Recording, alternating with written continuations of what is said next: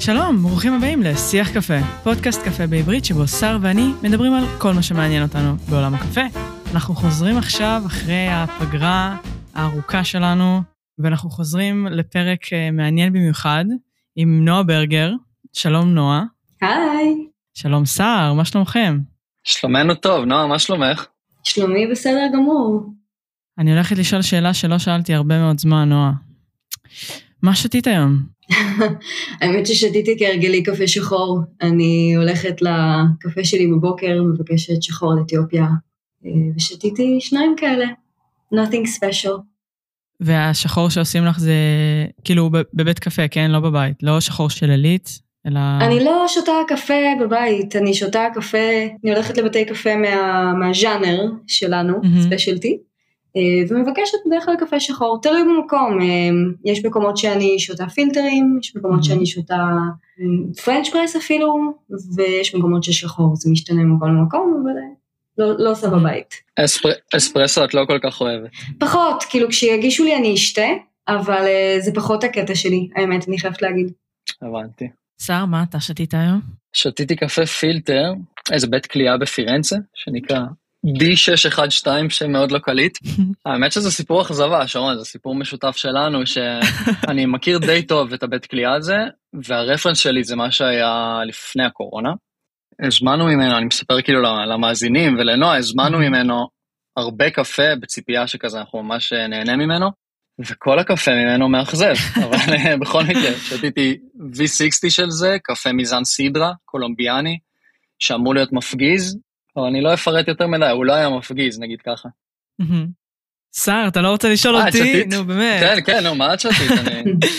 אה, אני שתיתי גם אה, קפה מאותה הזמנה מאכזבת, אבל מבית כליאה אחר מאיטליה, בשם בוגן, שזה הקפה היותר טעים מבין הקפאים המאכזבים. המאכזב פחות. המאכזב פחות, אבל לא, לא אומר שהוא טוב. קפה אתיופי, הרילום, מהאזור זה בשאשה או שזה השם של החווה זה השם של הקואופרטיב, עד כמה שאני. השם של הקואופרטיב, אוקיי. מאזור ג'ימה. ואיזה בית כליאה, תספרי למאזינים שלנו שהם כל כך ירצו להזמין את הקפה המאכזב הזה גם. הקפה מאכזב, אבל העונה לפנינו אה, מאוד מרגשת. אה, קפה מבית כליאה שנקרא בוגן באיטליה. ניסינו אה, למצוא משהו טוב פה באיטליה, בינתיים אה, לא הולך. בהקשר הזה של נועה בפרק שלנו עכשיו, אני, אני תכף חוזר לארץ ועשיתי הזמנה יפה של קפה מפריז, מאיזה בית כליאה ספציפי, mm. אז יכול להיות מעניין לארגן איזושהי טעימה של הקפה הזה ספציפי. אז מהאכזבה הגדולה שלנו מהקפה האיטלקי, נעבור לעניין הגדול שלנו, ב, לא בקפה הישראלי, אלא קפה וישראליות, שזה מה שאנחנו נדבר עליו היום, וכמובן שנדבר על זה ונשמע הרבה מה יש, מה יש לך לנוע, מה יש לך להגיד על הנושא. ואנחנו נתחיל פשוט במעין סקירה של העבר של קפה וישראליות, של איך ומאיפה הגיע הקפה לאזור הארץ המובטחת. Uh, ובכן, שאלה מצוינת, בואו נתחיל באמת מההתחלה. אז uh, אני מניחה שהמאזינים כבר קיבלו איזשהו רקע כללי במהלך הפודקאסט על איך הקפה מקורו המזוהה, או לפחות של הקופה הערביקה הוא באתיופיה, הוא מתגלגל אה, משם דרך היבשה לתימן. במאה ה-15 בערך קפה הופך להיות המשקה שאנחנו מכירים היום, לפני כן הוא נצרך בעצם כחליטת דובדבנים, קוראים לה בתימן נגיד קוואט אל בון, שמחליפה את הקאוואט אל גת, שהיא חליטת עלי גת. Mm-hmm. בעצם אחרי שבתימן הקפה הופך להיות אה, מוצר צריכה, אה, כמו שאנחנו מכירים אותו היום, וגם מוצר חקלאי, אה, לוקח לו קצת זמן עד שהוא מתחיל להתפשט ברחבי המזרח התיכון, זה מתחיל לקרות במאה ה-16. זאת אומרת 1500 ו... באזור הזמן הזה, זאת אומרת משהו כמו 100 שנה אחרי שהוא הופך להיות קפה בתימן, הקפה מגיע גם לארץ בעצם, גם לאזור שלנו. ויש לנו עדויות כבר לשימוש בקפה בירושלים, מה שהיום אין של ירושלים, בחיפה, בנצרת, ויש מלצרי קפה. אה, מי שמפיצים את הקפה אה, באותה תקופה הם האימפריה אה, העות'מאנית, ששולטת גם בתימן, ולכן בכל גידול וייצוא הקפה לכל העולם. כולל האזור שלנו. כמובן שצורת הצריכה, צורת השתייה היא משהו שדי דומה לקפה השחור שאנחנו מכירים היום, ובישול בכלי שאנחנו קוראים לו פינג'אן, זה לא השם התקני, פינג'אן, יש לכלי הזה הרבה מאוד שמות, היברי, קצץ רלווה בערבית פלסטינית או לבנונית, או ג'זווה בעברית תקנית האמת. אז הבישול, בישול ארוך, קפה טחון, דק או גס, תלוי כמה זמן מבשלים אותו, וככה בעצם משתרשת לה תרבות הקפה פה באזור, כשאני עכשיו סביב העבודה על האירוע, יש לנו השבוע אירוע עם ליאור אסל שגם התארח אצלכם באסיף, מרכז לתרבות קולינרית, הם הזמינו אותי לעשות אירוע מחקר על קפה שחור, צירפתי גם את ליאור אה, שיעזור לי בכל הצד הטכני, ואני עכשיו מגלה תוך כדי העבודה אה, על באמת הגיוון המטורף שהתפתח פה. אה, בהכנת קפה בין הבדואים של הדרום לכפרים בצפון, mm-hmm. המקום הטקסי, זאת אומרת במהלך מאות השנים הראשונות לצריכה של קפה בארץ, באמת מתפתחת פה תרבות טקסית, דיפלומטית סביב קפה, אה, שותים אותו גם ביום יום בבישול קצר יותר, אה, בעברית, שזה איך שאתם רוצים לקרוא לזה פינג'אן, וגם אה, מגישים אותו בטקסי אבל, בחתונות, כשבטקסים האלה טוחנים אותו דווקא גס. מבשלים אותו בישול ממש ארוך של שעה ומוסיפים לו, זה, זה לפחות נוהג שנהוגה, מוסיפים לו מחמצת קפה, זאת אומרת קפה שחור שמבשלים, שומרים בצד היום גם עד 20 שנה. אז יש באמת, אה, למרות שכאילו סוג הקפה שאנחנו שותים... מה הרעיון מאחורי זה דרך אגב? מאחורי מחמצת של קפה? כן, אז הרעיון מאחורי מחמצת הקפה, שוב, אני לא יודעת מתי זה מתפתח, אבל זה נותן אה, אושר כזה למשקה. אני טעמתי את המחמצת הזו פעמיים, mm-hmm. אתמול טעמתי אחת בת 20, אה, ולפני כמה שבועות טעמתי אחת בת שמונה. זה מוסיף באמת פשוט טעמים עשירים מאוד לקפה, ובטקסי חתונה ואבל הקפה אמור להיות חזק מאוד. Mm-hmm. שותים אותו גם לא מומתק, הם קוראים לזה קאווה סאדה. בתרבות הערבית, והמחמצת הזו היא לא באמת מחמצת, זאת אומרת לא גדלים שם אה, שמרים או משהו כזה, אבל, אבל הם קוראים לזה מחמצת כי היא קצת כמו מחמצת של קפה, שומרים את זה הרבה מאוד זמן. אז קפה שהוא עשיר מאוד, שהוא מר, שהוא מרוכז, אבל יש פה גם חמיצות מובחנת, וזה באמת נותן איזה פאנץ' ואיזה טעם שאני חושבת מבטא קצת את uh, עוצמת המאורע.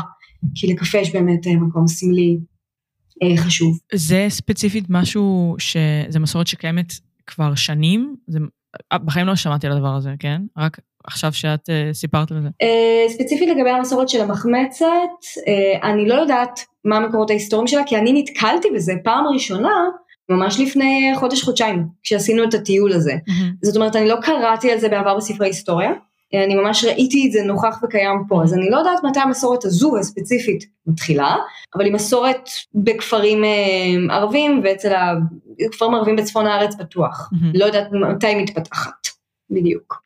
גם שם הם קוראים לזה מחמצת של קפה, או שזה מעין אה, אינטרפטציה שלכם לזה, למה שזה בפועל? הם קוראים לזה, המילה בערבית היא שמרים של אה, קפה, ככה קוראים לזה colloquially, מה שנקרא, באופן מדובר, והמשפחות שכאילו פגשתי תרגמו את זה כמחמצת, hmm. אבל שוב, אני חושבת שזה, אני מניחה שזו כבר איזה... אינטרפרטציה עכשווית אה, שלקוחה מעולם האפייה והלחם, המילה היא באמת שמרים. אוקיי, ויש לי עוד שאלה, סליחה, שאלת ביניים, סליחה שאני קוטע את, את הרצף. את יודעת להגיד לנו אם הקפה שהגיע, אמרת במאה ה-15, במאה ה-16? חמש, אה, במאה ה-16, כן. שעכשיו זה ישראל, במאה ה-16, את יודעת להגיד לי באיזו תצורה זה הגיע? זאת אומרת, קפה ירוק, קפה כלוי, ואם ירוק, איך הוא נקלע בישראל, בפלסטינה? הקפה שמגיע, אני, I don't know that for a fact, מה שנקרא, אבל אני, ממה שאני כן יודעת, הקפה מגיע ירוק. הכלייה היא הרי כלייה ביתית, זאת אומרת אנשים כולאים את הקפה במחבטות בבית שלהם, או בבתי קפה שנפתחים במהלך המאה ה-16 גם. Mm-hmm. זאת אומרת שהכלייה נעשית כאן במקום בקנה מידה קטן יותר, לא מסחרי כמובן, לא תעשייתי. לאורך ההיסטוריה מתפתחים תנורי כלייה גם ש, שבאמצעות טכנולוגיות שונות באמת אה, של אש וגז וכולי, אה, עושים כלייה ב-large scale, בקנה מידה יותר גדול, אבל הכלייה היא על מחבת. Mm-hmm. זאת אומרת הקפה מגיע כולו, שוב, כולו מגיע מתימן. עד ל... בעצם אה, עד למאה ה-18, שאז הוא מתחיל להישתל אה, גם בעולם הקולוניאלי, בעצם בעולם שהוא תחת שליטה קולוניאלית. אבל עד המאה ה-17, סליחה, 18 אפילו, כל הקפה בעולם מגיע מתימן, קפה ירוק, קולים אותו בבית, על מחבת, שיטה מאוד פשוטה. ואז משם היו איזה שהם, אה, את יודעת, שלבים כאלה חשובים. בואי נגיד, עד קום המדינה היו כל מיני רגעים כזה ש, ששינו משהו, שני רגעים שהיו חשובים מהבחינה הזאת, או שזה המשיך פחות או יותר לקפה שמגיע מתימן ונקלע בצורה שהיא די ספונטנית כזאת, ולא משהו מאוד מסודר ולא בתי כליאה כזה רציניים, כמו שאנחנו מכירים היום? שוב, תרבות הקפה מתפתחת, אני מניחה, בד ובד, ואני בטוחה שיש הרבה מהמסורות האלה שאנחנו מזהים היום, שכאילו משתרשות ומתפתחות עם הזמן, אבל היא נשארת פחות או יותר אה, דומה או קרובה לאורך מאות השנים הבאות, כשבכל אזור מתפתחות אה, מסורות קצת, אה, קצת שונות, למשל אצל הבדואים מבשלים את הקפה בישול ארוך וממש עושים כמו טקסים כאלה של קפה יום יום וכולי, אבל לא איזה משהו דרמטי שמשתנה וקורה, mm-hmm. שאני יודעת על לפחות, קורים דברים באזור שלנו, במזרח התיכון, למשל קפה שמועמד למשפט ב-1510 או 11, אני כבר לא זוכרת, אבל זה לא קורה פה, mm-hmm. זה קורה במקומות אחרים, אבל כן, ההתפתחות תרבות הקפה וההתפלגות שלה מתרחשת בעיקר באירופה, וכמובן בעולם הקולוניאלי, הדרום הגלובלי שהוא תחת שליטת אירופה. Mm-hmm. וכמובן שדברים מתחילים קצת אה, להשתנות כשהיהודים אה, מתחילים להגיע. mm-hmm. איפה בעיקר הקפה נצרך בארץ, ובאיזה צורה? בקפה שחור? אני מניחה שעוד לא היה כאן תרבות של אספרסו בתקופה ההיא. לא, קודם כל האספרסו הוא המצאה מאוד מודרנית, כן, כן מכונות האספרסו מתפתחות אה, רק במאה ה-19, צריך בשבילן בין השאר קיטור כדי לייצר את הלחץ המתאים ליצירת הקרמה, אז, אז לא, זה קורה כמובן באירופה, בעיקר באיטליה, והאספרסו ככה תופס פה אחיזה בשנות ה-50, אולי יש קצת mm-hmm. מכונות שמגיעות בשנות ה-40 של המאה ה-20. בוא נגיד, הגיוון של תרבות הקפה מתחיל לקרות אולי סביב אה, גם המאה ה-19, כשמתחילים לעלות לארץ הטמפלרים, מהגרים מגרמניה, mm-hmm. שמקימים בעצם את המושבות הגרמניות הראשונות בירושלים, אה, יפו וכולי. אז הם מביאים איתם קפה פילטר, ובתי קפה בעיקר בסגנון אירופאי. שזה באיזה תקופה אמרת שזה היה? המאה ה-19. במאה ה-19, 1800 והמאוחרות, מגיעים טמפלרים, מגיעים מהגרים מגרמניה, פותחים בתי קפה בסגנון אירופאי, mm-hmm. שותים בהם אלכוהול, שותים בהם תה, אולי קצת קפה פילטר דלוח כזה, אבל, אה, אבל, mm-hmm. אבל שוב, לא, לא איזה אלטרנטיבה מבוססת. ועד אז בעיקר שתו קפה בבית, זאת אומרת, קולים את זה על מחבת, משהו שעוד לא היה לזה קשר בכלל לאיזושהי תרבות בילוי או משהו שקשור ל...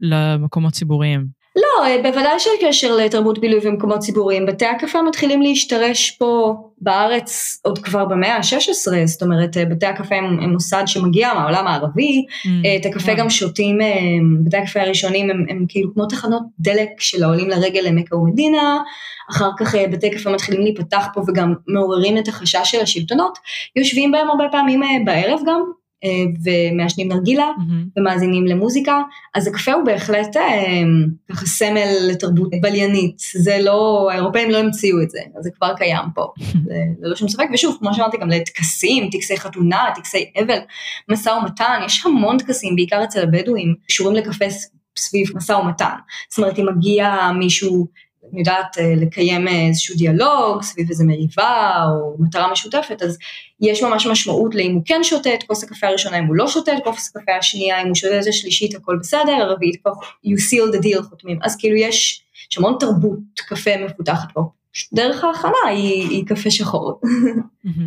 ואם אנחנו עושים fast forward מרגע, ש... מרגע קום המדינה ואז uh, עליות השונות, איך זה התגלגל משם? כן, אז העליות כמובן מתחילות לפני קום המדינה, כן? זאת אומרת, אמרנו, הטמפלרים מגיעים לפה במאה ה-19 והם כבר מתחילים ככה לגוון את תרבות הקפה עם בתי הקפה בסגנון האירופאי שלהם, כל מיני כאלה קפה לורנץ, אה, יש mm. בתי קפה בירושלים ובחיפה שהם שונים בסטייל שלהם. אחר כך בעצם כשמתחילים להגיע אה, גלי העלייה הראשונה והשנייה, הם גם מביאים איתם שוב קצת קפה יותר בסגנון פילטר, אבל זה לא ממש מחליף, הם גם הולכים לבתי הקפה בסגנון ערבי. מה שבאמת אה, קורה זה אחרי מלחמת 48 אה, קורים כמה דברים. דבר ראשון, הרבה, הרבה תושבים נמלטים מפה, למשל ביפו. קראתי לפני כמה ימים שמ-20 אלף ל-2,000 איזה צניחה מטורפת במספר של תושבים, כמובן בורחים, מגורשים לא ניכנס לזה עכשיו, mm-hmm. אז כמובן אה, מדלל משמעותית את מספר אה, בתי הקפה בסגנון ערבי ביפו, בירושלים, בחיפה, הם מחליפים אותם בתי קפה ככה תל אביבים יותר, בהתחלה בתי קפה בסגנון יותר אירופאי, ואחר כך בתי קפה בסגנון תל אביבי, מה זאת אומרת? בתי הקפה האירופאים קצת יותר מפונפנים כאלה, בתי קפה תל אביבים, אם מצלצל לכם משהו כזה כסית ושלג לבנון וקפה תמר, מקומות מאוד פשוטים mm-hmm. של הבוהמה, של הברנז'ה, יושבים בהם משוררים, סופרים, וכאילו כותבים את ככה שירה העברית הראשונה, הספרות העברית הראשונה, mm-hmm. אבל שוב, גם כאן כאילו אנחנו לא כל כך מתעסקים בקפה עצמו, אלא בבתי הקפה. Mm-hmm. מבחינת המשקאות, בתי, כאילו הקפה עצמו ששותים, אז באמת אני חושבת שהשינויים המשמעותיים הם דווקא שוב סביב הקפה השחור. אה, כי כשהאירופאים עצמם לא עד כדי כך מתעניינים בקפה, הם באים יותר מתרבויות של תה או של בתי קפה, וכשהעליות מהמזרח מתחילות, אה, כאילו צפון אפריקה והמזרח התיכון, אז עולה באמת הדרישה לקפה שחור גם מקרב אה, יהודים הישראלים, כאילו החדשים. ואז בעצם קורים כמה דברים מעניינים. קודם כל, אחרי 48, ישראל בעצם נכנסת לתקופת צנע, ולכן קשה להשיג אה, קפה, קפה שחור, אבל יש בכל זאת דרישה או, או ביקוש כזה אה, למשהו דומה, ולכן מתחילים לייצר פה אה, קפה עולש. קפה ציקור, קראו לזה ציקוריה, עולש זה כזה כמו מין חסה כזו, זה דומה לאנדיב, יש לזה טעם מר, ומהשורש שלו משהו שנפוליאון המציא, כשחסמו לו את הגישה לקולוניות שלו מגדלות הקפה, אפשר לייצר תחליף קפה עם טעם די משכנע בלי קפאין. אז יש פה כאילו אלטרנטיבה ראשונה שמשתרשת שזה קפה העולש, אה, גם קפה, גם קפה הנמס מגיע לפה. שהוא גם הומצא במאה ה-19. אה, ואחרי תום תקופת הצנע בעצם הקפה השחור עושה, עושה קאמבק והופך להיות לא רק המשקה של הערבים בישראל והפלסטינים, אלא גם המשקה של היהודים הישראלים, כשכמובן בשנות ה-60, 61, חברת עילית אה, משיקה קפה שחור, או הם קוראים לו קפה טורקי כמובן, אה, למרות שהוא כאילו, הוא לא טורקי, הוא פשוט קפה אינסטנט שחור כזה, אה, שהופך להיות כאילו בעצם מוצר מדף, כאילו קפה שחור נגיש, שהוא כאילו לא הקפה הערבי, mm-hmm. מכינים אותו בשיטה אחרת, בוץ, לא בבישול ארוך, וזה בעצם באמת הופך להיות המשקה הישראלי, זאת אומרת של קפה, הוא היום אני חושבת משהו כמו 50% מהצריכה. זה קורה בשנות ה-60. מה שעוד קורה בשנות ה-60, אז אמרנו, יש לנו קפה עולש, יש לנו קפה שחור, יש לנו קצת קפה פילטר בקטנה או לא ממש תופס, ויש לנו את הקפה השחור הערבי בבישול ארוך, אוקיי? שאנחנו קצת שכחנו ממנו, הישראלים היהודים. בשנות ה-60 גם כן מגיע לפה אספרסו. אז רגע, נועה, מה ששתית בוקר בעצם זה לא קפה שחור, זה קפה בוץ, אם ככה. לא? הוא כן קפה שחור, הוא כן קפה שחור, פשוט יש קפה שחור בבישול אה, ארוך, כאילו, יש קפה שחור אינסטנט, שזה לטחון אותו דק ולמזוג עליו מים, שזו שיטת ההכנה בעצם, הבוץ. אותו סוג של קפה, כן? קפה שחור. בארצות הברית אגב קוראים, אומרים בלאק קופי, מתכוונים פשוט קפה בלי חלב. Mm-hmm. גם פילטר כאילו זה בלאק. כן. Uh, כן, אז אני שותה את הקפה שלי בוץ. את הזכרת שהיו בתי קפה בסגנון ובהשפעה אירופאית ובהשפעה תל אביבית, mm-hmm. כאילו שני שני כיוונים שונים, מה היו ההבדלים ביניהם בעצם?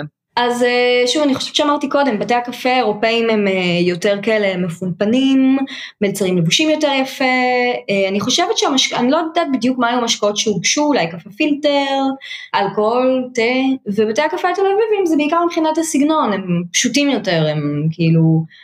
קצת יותר ממה שאנחנו מכירים, שוב, נגיד קפה תמר כזה, mm-hmm. זה מבחינת הווייב והסטייל. כאילו מתפתח פה סגנון קצת יותר ספציפי mm-hmm. של בתי קפה. Um, לחזור, נחזור לשנות ה-60 שנייה? כן, נחזור לשנות ה-60. נחזור ל-60's כי קורה שם עוד דבר מעניין. אז קודם כל, גם באותה התקופה אה, גם מתפתחות מכונות אה, אספרסו ישראליות ראשונות, לפבוריטה, בתי כליאה ישראלים ראשונים, לנדבר, קורות בשנות ה-40 אם אני לא טועה. יש ניסיונות לגידול קפה מקומי, של אה, פרופסור לפילוסופיה של עצים, בשנות ה-50 הוא מוציא, הוא מפרסם ספר, מישהו בשם ישראל גינדל, פרופסור לפילוסופיה של עצים, שמגיע מאיטליה לארץ, מאוכזב מהקפה שהוא מוצא, ופשוט מגדל, פשוט אה, מפתח זן קפה ישראלי של מין הערביקה, קוראים לו גולדה. הוא עושה את זה עם מכון וולקני, אה, וגידול הקפה פה כאילו שוב הוא אפשרי מבחינה טכנית, אבל זה לא ממש תופס, כי נורא יקר כאילו לגדל פה קפה. Mm-hmm. זהו, אז יש פה תעשייה שמתפתחת של מכונות, של כלי הגשה גם בסגנון מקומי שקוראים לו ישראליאנה, והאספרסו מגיע, mm-hmm. שנות ה-60. אספרסו מגיע לתל אביב, תופס את המקום שלו בבתי הקפה התל אביבים, ויש אה, אפיזודה מפורסמת אה, שהיא נאום דור האספרסו של אה, השר יזהר סלומינסקי, שידוע גם כסופר, סמך יזהר, הוא היה חבר כנסת, והוא נושא נאום. אה, על הצעירים הפוחזים התל אביבים ששותים, אה, שנוהים אחרי תענוגות אה, קצרים ומרוכזים כמו האספרסו. אז כאילו כל הדברים האלה בעצם קורים בין שנות ה-40 לשנות ה-60 שזה המון. זה נכון גם להיום, היום פשוט כולם חמוצים. לא בדיוק. קפה חמוץ, אנשים חמוצים. מעניין מתי בספרי ההיסטוריה יכתבו על איזשהו נאום נגד דור הספיישלטי. אלה עם הקפה החמוץ והפרצוף המתנשא. Mm. אני לא חושבת שיהיה נאום נגד דור הספיישלטי. לא, אני גם לא חושב. כן, כבר נאום החמוצים כבר היה, כן. נאום החמוצים זה מעולה. כן, כי הספיישלטי כבר במיינסטרים מדי, כאילו, זה לא...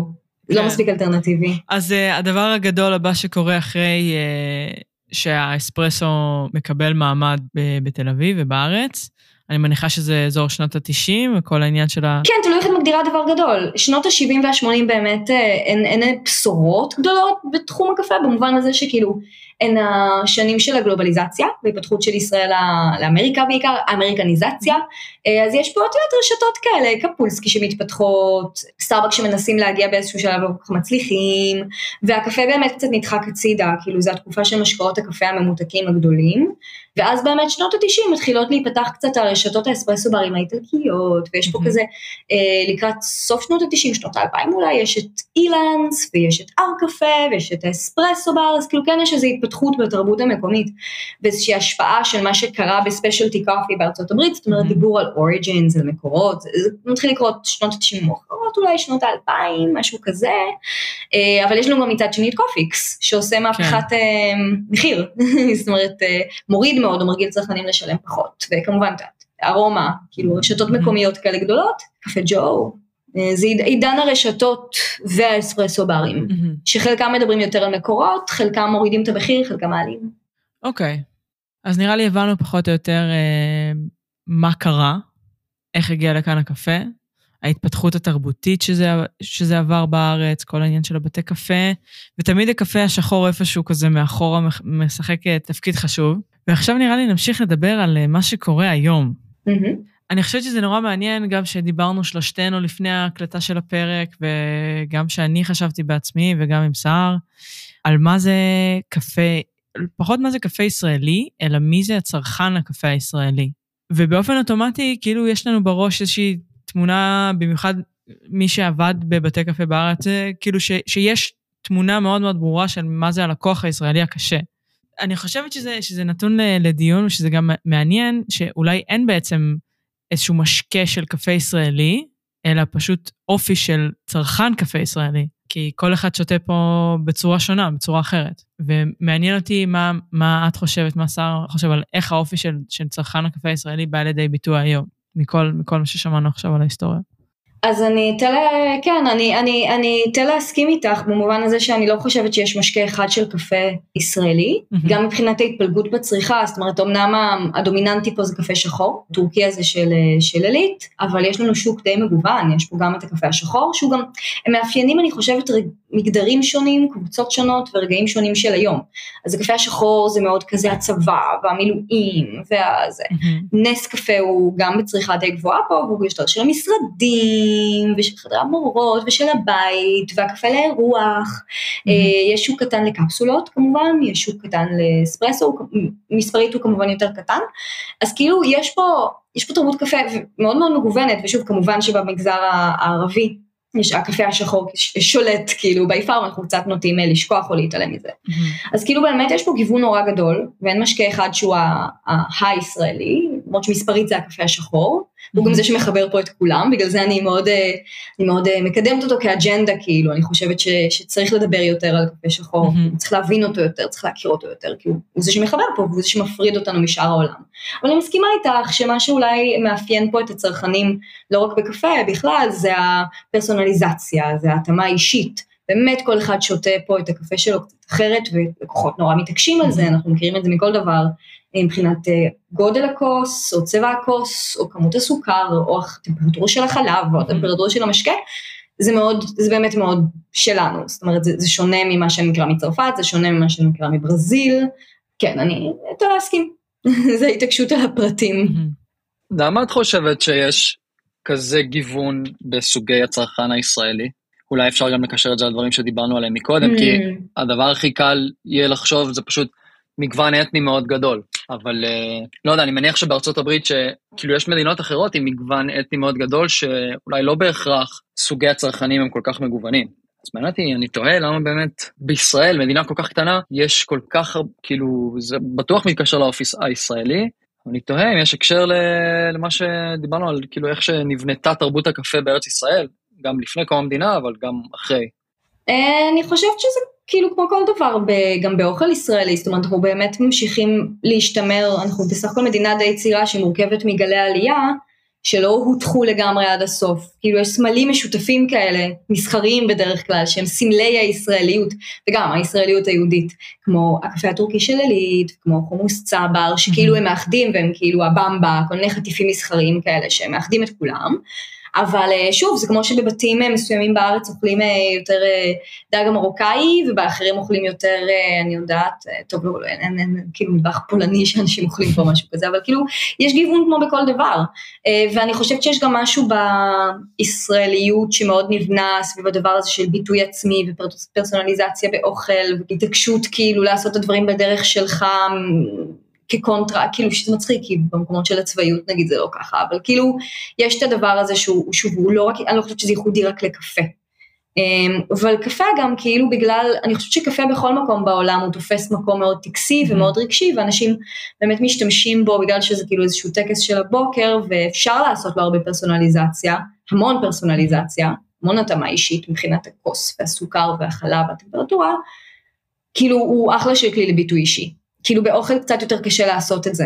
אה, בקפה ממש יש המון דברים שאפשר לבקש לעשות אחרת. תחשבו גם בארצות הברית, סטארבקס מאוד הצליחו, כי הם אפשרו לצרכנים בין השאר לעשות המון התאמות אישיות במשקה כן. שלהם. סירופ א', סירופ ב', גודל א', גודל ב', חלב א', אה, לכתוב את השם כן. שלהם, כאילו אנשים אוהבים שעושים להם התאמה אישית לקפה. כאילו בסך הכל זה עבד גם לאמריקאים. אבל נראה לי ההבדל של מה, ש, מה שקורה בארץ, אולי, אולי אני טועה, אולי אני לא מכירה, אני בטוח לא מכירה מספיק תרבויות אחרות, אבל שבארץ יש לי תחושה שזה לא רק שלכל אחד יש את הכוס קפה המועדפת עליו, הוא חושב שזה כוס הקפה הכי טובה. זאת אומרת, אני מגיע לאיזשהו בית קפה ומכינים לי את, ה, את הפלט פוינט או את הקפוצ'ינו או את האספרסו בצורה אחרת. המחשבה הראשונה שלי בתור צר, צרכנית ישראלית זה לא, לא בהכרח יהיה, וואי, מעניין שמכינים את זה ככה, אני רגילה למשהו אחר, אלא וואי, הם לא יודעים להכין קפה. אז אני חושבת שזה לא בהכרח, לא בהכרח מייחד ישראלים. מהניסיון שלי בצרפת למשל, בדוקטורט שלי, שוב, לא, לא כל כך, אני לא יודעת אם כל המאזינים יודעים בכלל מה אני עושה, אני עושה דוקטורט כאילו בפריז. ב... יודעים, יודעים. לא יודעת, אני לא יוצאת מנקודת הנחה שכולם יודעים, אז אני רק, אני אקשר את זה גם כי כאילו, אני בעצם עכשיו בשנה השישית שלי לדוקטורט, אני עושה אותו בפריז. ואני חוקרת כאילו בדיוק את הדבר הזה של איך הספיישלטי קופי או הגל השלישי של הקפה מגיע גם לברזיל, גם לצרפת. Mm-hmm. ובדיוק הדבר הזה זה מה שאני חוקרת בצרפת, זאת אומרת, כי, כי כשהגל השלישי מגיע לפריז ואומר להם אתם לא יודעים מה זה קפה טוב, התגובה היא, אנחנו כן, כאילו אל תיגעו לנו בקפה שלנו, אנחנו אוהבים את הקפה שלנו כמו שהוא, mm-hmm. עזבו אותנו מהשטויות האקסטריות שלכם, mm-hmm. כאילו יש לנו את ה... את הנועזט שלנו, כאילו אז, אז הקטע הזה של ההיצמדות לקפה, ואל תיגעו לי בקפה שלי, היא, היא גלובלית, כאילו, אני חושבת. לא רק, לא רק ישראלים, כאילו. אני חושב שאם אנחנו עושים את ההפרדה הזאת של specialty ולא specialty, שרון, מה שאת אמרת זה קצת יותר תקף, כי אני חושב שבתי קפה, נקרא להם בתי קפה שכונתיים, mm-hmm. הם כבר באים מוכנים מראש לזה, כאילו הם יקבלו הרבה יותר בזרועות פתוחות את העובדה שיבוא לקוח, ויגיד להם בדיוק איך הוא רוצה את ההזמנה שלו. Mm-hmm. ובתי קפה specialty לא כל כך, זאת אומרת, יש לא מעט בתי קפה specialty שהם יבואו במין גישה של, אני אסביר לך איך לשתות את הקפה הכי טוב, ויכול להיות, כאילו, יש המון סיבות, אבל יכול להיות שזו גם סיבה שלספיישלטי יש קצת יותר מעצורים להתקדם בארץ. זאת אומרת, יכול להיות שבדיוק האופי הישראלי הזה שאנחנו מדברים עליו, של הלקוח תמיד צודק במרכאות, mm-hmm. זה מה שמעכב את, ה, את הצמיחה של ספיישלטי, כי קשה לבוא ולעשות איזשהו חינוך מחדש של אנשים, ועם ישראלים על אחת כמה וכמה. Uh, יש משהו, יש משהו במה שאתה אומר במובן, מצד, אוקיי, יש לי כמה דברים להגיד על זה, גם להסכים איתך וגם לא.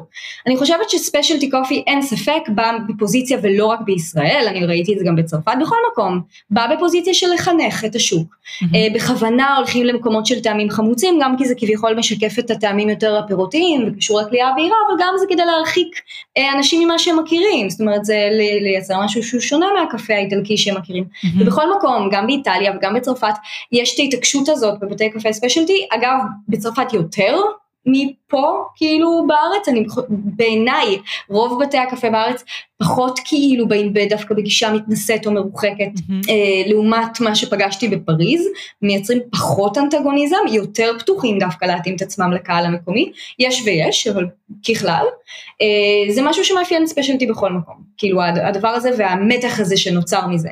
אה, מה שקורה זה, אני, אני לא חושבת שה specialty לא מתפתח אה, בארץ, ואם הוא לא mm-hmm. מתפתח או מתפתח פחות ממה שאתם רואים באירופה, זה קשור גם להרבה שאלות של הגירה, הרבה מהאנשים שכאילו מקיימים ופוקדים את בתי הקפה specialty בערים כמו פריז, הם expats, הם, אה, הם סטודנטים זרים, הם אנשים שבאו מאוסטרליה וארצות הברית או חיו שם, כאילו, או, או החברים שלהם היו שם, בארץ יש לנו את זה פחות, כאילו, אה, כאילו קשה להרגיל אנשים, אם, אם פריז הייתה מלאה רק בפריזאים שלא עזבו את פריז, אז הגל השלישי היה הרבה פחות מתרחב שם, כמעט כל מי שפגשתי שעובד שם או שפתח שם בתי קפה גר באוסטרליה או בארצות הברית קודם.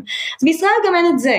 עכשיו יחסית אני חושבת שהספיישלטי, יחסית לגודל של תל אביב הוא, די מתפתח, mm-hmm. ואני חושבת שהרבה מבתי הקפה דווקא כן כוללים נגיד בלנדים בכלייה יותר כהה, או מגישים גם אוכל, או כן מתאימים את עצמם יותר ללקוח. שוב, יש כמה מקומות שפחות, שזו הגישה שלהם, שהם מנסים ללמד לקוחות אבל כאילו יחסית תקשורתיים פה, לפריז, לפחות.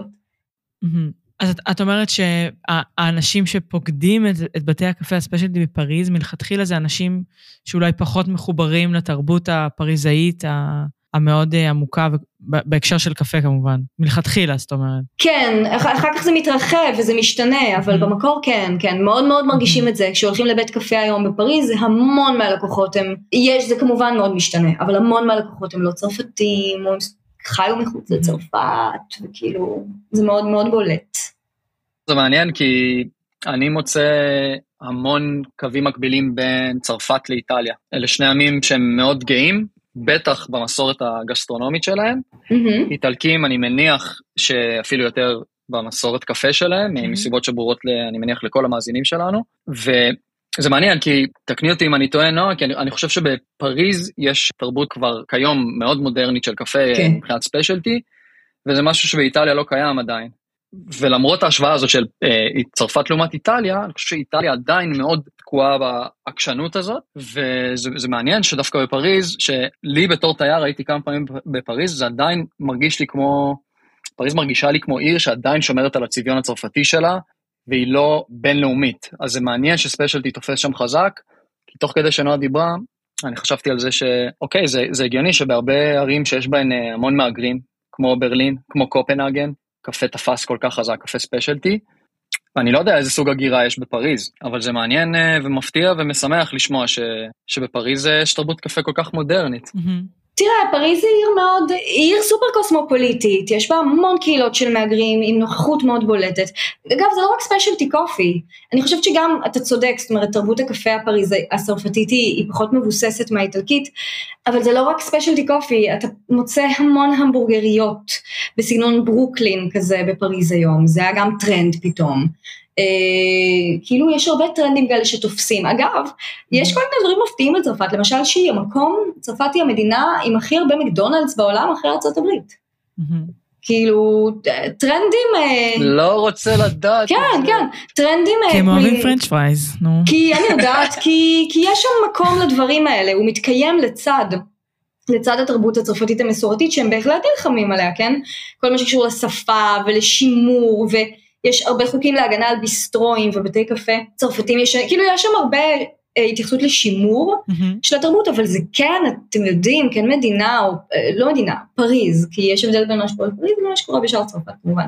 זו כן עיר כאילו כל כך בינלאומית, עם כל כך הרבה סטודנטים, כל כך הרבה כזה מהגרים ו expats, יותר מבין, אני לא יודע, אני לא מכירה מספרים, אני מאמינה שיותר מאיטליה, זאת אומרת יותר מרומא או מילאנו, זאת אומרת, מבחינת הקוסמופוליטיות שלה. אז specialty יש לו שם מקום. אז זהו, אני, אני, אם אני חושב על, כאילו, אני לא יודע מה סוג המהגרים שמגיעים לפריז, אני חושב שבתחושה שלי זה קצת פחות בינלאומי ממקום כמו ברלין אולי, אבל גם במילאנו למשל יש הרבה מהגרים, אבל אלה לא סוג המהגרים ש, שמביאים אה, תרבות, אם אני חוזר לספיישלטי, תרבות מודרנית של קפה. כן, כן. אה, יש המון מהגרים סינים, ולכן אפשר בקלות למצוא מסעדות סיניות מעולות במילאנו. זה מעניין, כי זה משהו שאני לא ידעתי על פריז, וזה...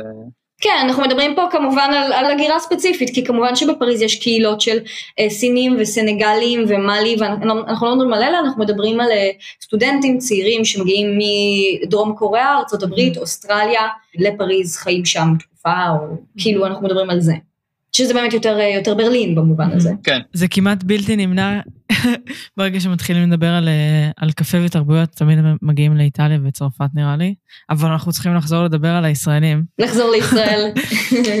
כן, לצערי. מעניין אותי, זה, זה גם מתחבר לי לעניין של אולי הלקוח הישראלי חושב שהוא, שהוא יודע יותר טוב, או שהוא יודע מה, לא רק מה שמתאים לו, אלא פשוט מה, מה הדרך הכי טובה להכין קפה. כל העניין של, ה, של הגיקים של ה specialty בארץ, שמגיעים לרמות מאוד גבוהות ונכנסים מאוד עמוק לכל מה שקשור בקפה, מהדברים הכימיים והפיזיקליים, לכל המדידות extraction והכל. ומעניין אותי אם אתם חושבים שזה גם קשור לזה, או אם זה מגיע ההפך מתוך תסכול שכמו שאמרת, שר, שיש אולי איזשהו חסם להתפתחות של הספיישלטי בארץ, אבל יש קהל שרוצה את זה והוא פשוט אין מה לעשות, הוא צריך לעשות את זה בבית, הוא לא יוותר על זה. אני חושב שזה שילוב של, של המון דברים. אני חושב שדבר ראשון זה, זה האופי הישראלי היזמי, ובאמת כל מה שקשור mm-hmm. לסטארט-אפ, שאנחנו, יש, יש לנו את זה של לחדש וליזום את זה בעצמנו, אה, אבל זה כן גם מתחבר לתחושה הזאת של אני יודע, אני לא, לא, לא מסכים עם העניין הזה של אני יודע מה הכי טוב, אבל בטוח שאני יודע מה הכי טוב בשבילי. אני, אני, זו כן תחושה ש, שכן עוברת. Mm-hmm. זה, זה שילוב של הרבה דברים, אבל אין ספק שיש איזו השפעה. עכשיו, כשדיברנו בהכנה של הפרק, אמרתי שאני לא יודע כאילו כרפרנס להשוות לאיטליה או לגרמניה. איך הגיקים הביתיים, אבל עדיין יש לי תחושה, אולי נועה יודעת, שרון תגידי גם את מה את חושבת, אה, יש לי תחושה שבישראל המשתמשים הביתיים לוקחים את זה מאוד רחוק יחסית למקבילים הבינלאומיים שלהם. כן, אני, תראה, אני חושבת שקצת קשה להשוות, כי צריך לקחת בחשבון שישראלים, אנחנו גם הרבה יותר בפייסבוק לעומת עמיתינו האירופאים. כשהייתי ב... כאילו, כשהייתי בצרפת ואני חוויתי את זה בעוד מדינות, כאילו, אנשים לא כל כך כזה... לא כל כך משתפים בקבוצות פייסבוק כמו פה.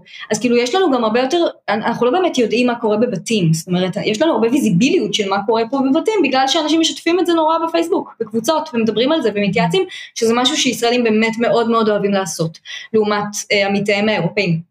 ברזילאים גם יותר בפייסבוק. וואלה. אני, אני חושבת שיכול להיות שאתה צודק, mm-hmm. זאת אומרת, יש איזה קטע ישראלי כזה של אה, התעסקות נורא בדברים וכזה, במיוחד גברים, זה הרבה יותר גברים שמתעסקים בדברים האלה, או מתעסקים בדברים האלה באופן פומבי לפחות, בציוד ובמכונות, mm-hmm. קבוצות חובבים, אנשים שאוהבים להחליף מידע, לתקשר סביב דברים. אבל אני לא הייתי, לא, אני, אין לי סיבה, אני לא אומרת שההיפותזה שלך היא שגויה, אבל אין לי סיבה להניח שאנשים מתעסקים פה יותר, כי חסר איזה משהו בבתי הקפה. זה מרגיש לי לא יודעת אם לא נכון, אבל אין לי שום סיבה לחשוב כך, בואי נגיד mm-hmm. כך. אני לא חושבת שחובבי קפה מקבלים פה, אה, אם מקבלים פחות מענה mm-hmm. מ... כן, תראי, יש פחות, יש פחות, אה, פחות קל להשיג פה ציוד למשל, כן?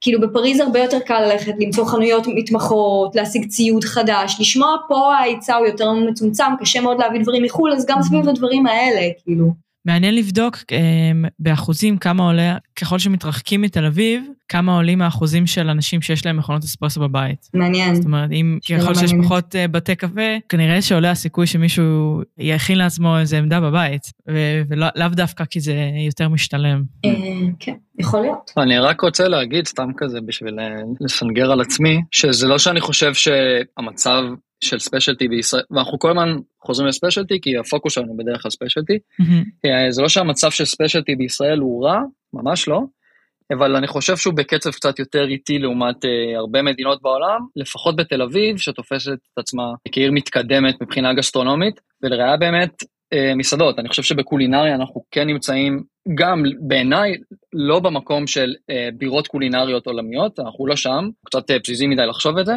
אבל אנחנו כן מתקדמים יותר לעומת קפה. ויש לזה המון סיבות, נועה ציינה את העניין של ציוד, דברים של לוגיסטיקה, להביא קפה ירוק איכותי לישראל זה הרבה יותר קשה. הסיבות הן, אה, זה, זה, זה פאזל ממש גדול של המון סיבות. שרון, מעניין אותי מה, מה את חושבת, אה, אנחנו דיברנו על זה שבעולם mm-hmm. יש מחשבה כזאת של אני רוצה לעשות קריירה בקפה, ואני מתחיל בתור בריסטה ואני מחפש לעבוד אה, במקום מצוין שילמד אותי וייתן לי השראה. והצעד הטבעי הוא כמובן להתקדם בתוך בית קפה, ואז קליעה, ואם לא קליעה אז אולי קפה ירוק, או אחרי קליעה קפה ירוק, כי בשווקים בחו"ל יש, זאת אומרת, הרבה יותר קל להשיג אה, קפה ירוק לעומת בישראל, שזה באמת סיפור מורכב. בישראל יכול להיות שזה קצת שונה. מה, מה את חושבת על זה? אה, אני חושבת שזה בהחלט אה, הרבה יותר שונה בארץ. גם דיברנו על זה איתך, נועה, שבארץ ברוב לעבוד בתור בריסטה זה משהו מאוד זמני, זה משהו שאתה עושה כשאתה סטודנט, או כאיזה תחנת מעבר, או לא יודעת, לחסוך כסף לפני, לפני הטיול. זה נורא קשה לשנות את המחשבה ולחשוב שאפשר לבנות קריירה בקפה. ו... ואני חושבת שגם רואים, זאת אומרת, אני לא, לא יודעת אם אני יכולה לחשוב על יותר מ... פחות מחמישה אנשים שאני יכולה לחשוב עליהם בארץ, שאני יכולה לקחת מהם השראה לאיך שאני אולי אראה את הקריירה שלי בעתיד בתחום של הקפה. וזה מחזיר אותנו לנקודה שאתה אמרת שיש לנו אולי קצת אופי של יותר אה, יזמים, ו... שאנחנו צריכים להמציא לעצמנו מה שאנחנו נעשה. ודוגמה מאוד מעניינת, זה נועה אפילו. ברור, את לא, את לא הגעת מתחום הקפה, הגעת מתחום הסוציולוגיה כמובן, אבל אני חושבת שגם ההדרכות שאת עושה והסדנאות, וזה שאת מראה להרבה אנשים שאפשר להתעסק בקפה מכל כך הרבה זוויות שונות. אפילו שאתה לא מגיע מאחורי הבר, שזה הכיוון, הכיוון שבו מתקדמים בקריירה בקפה בארץ. יותר אה, חינוך וסדנאות. זה מעניין אה, מאיזה, ממה זה נולד, זאת אומרת מאיזשהו מקום של, אני אפנה אלייך את השאלה, נועה, מאיזשהו מקום של ייאוש ושל, טוב, אז להפוך להיות קולה, אני לא אצליח כי יש פה מעט מדי בתי כליאה, ולעבוד בקפה ירוק זה עוד יותר סיפור מסובך. אוקיי, אז אני אלך ל- לעשות הדרכות, ואני אלך ל- לעזור לאנשים בבתים, ואני אלך לתוכן חינוכי. Mm-hmm. מאיפה נועה את חושבת שזה נובע? אז, אז יש לי הרבה דברים להגיד, אה, אני, כמה נקודות על מה שאמרתם גם קודם, ואני אסיים באמת בשאלה שלך שהיא מצוינת. תראה, קודם כל אני חושבת, אני רק חייבת להגיד, אני... להגיד שתרבות הקפה פה היא פחות מפותחת ממקומות אחרים, זה רק צריך לציין או להגיד, זה מנקודת מבט של specialty. אם אתה מסתכל נגיד, אה, אני יודעת, אתה מסתכל על ה default, על האספרסו שהיה פה, על הקפוצ'ינו שהיה פה כבר בשנות ה-90 וה-2000, כשאתה משווה את זה למקום כמו צרפת, אתה רואה שאם היית בא לארץ לבית קפה בשנות ה-90, הקפה היה ה basic הגנרי, האיטלקי style, והקפוצ'ינו עדיין היה ברמה הרבה יותר גבוהה, הרבה יותר מוקדם מבית צרפת למשל, שאתה עד היום הולך לבית קפה רגיל ואתה תקבל קפוצ'ינו באמת, סליחה, אני משתדלת לא לדבר במונחים של טוב ורע, אבל מזעזע. כאילו באמת, כאילו הקצופה יוצרת לא רע, אבל מזעזע. על הפנים, על הפנים. אז כאילו יש את זה, אז יש את זה קודם כל. עכשיו אנשים פה, וגם שוב, אם אתה מסתכל על התרבות הערבית ועל היחס לקפה, על הכבוד שניתן לקפה, mm-hmm. על בישול של שעה עם מחמצת קפה שמוסיפים, ש... דברים שאנשים לא מכירים, הקפה עם החווייג' והקפה עם המי גרניום אה, של היהודים הטריפוליטאים והקפה התימני הלבן, זאת אומרת יש פה המון כבוד. טקס הבונה של הקהילה האתיופית, יש פה לקפה מקום של כבוד ויחס מאוד, אז כאילו כשאומרים תרבות הקפה לא מפותחת זה נורא לשים את, את אה, זה קצת לא הוגן כי אתה בעצם שם את ישראל על ה scale של מקומות מאוד רחוקים ממנה, של אוסטרליה וסקנדינביה, שברור שבברלין יהיה הרבה יותר קל אה, לעמוד בסטנדרט הסקנדינבי, או שבפריז יהיה הרבה יותר קל לעמוד בסטנדרט האוסטרלי בגלל זליגת אוכלוסייה, אבל כאילו וברור שמבחינה טכנולוגית, זה דבר לגבי כאילו scales, אה, אה, ככה דירוגים של אה, טוב לא טוב, מסייגת. עכשיו, בנוגע למקצוע בריסטה ספציפית, אני מסכימה איתכם שכמובן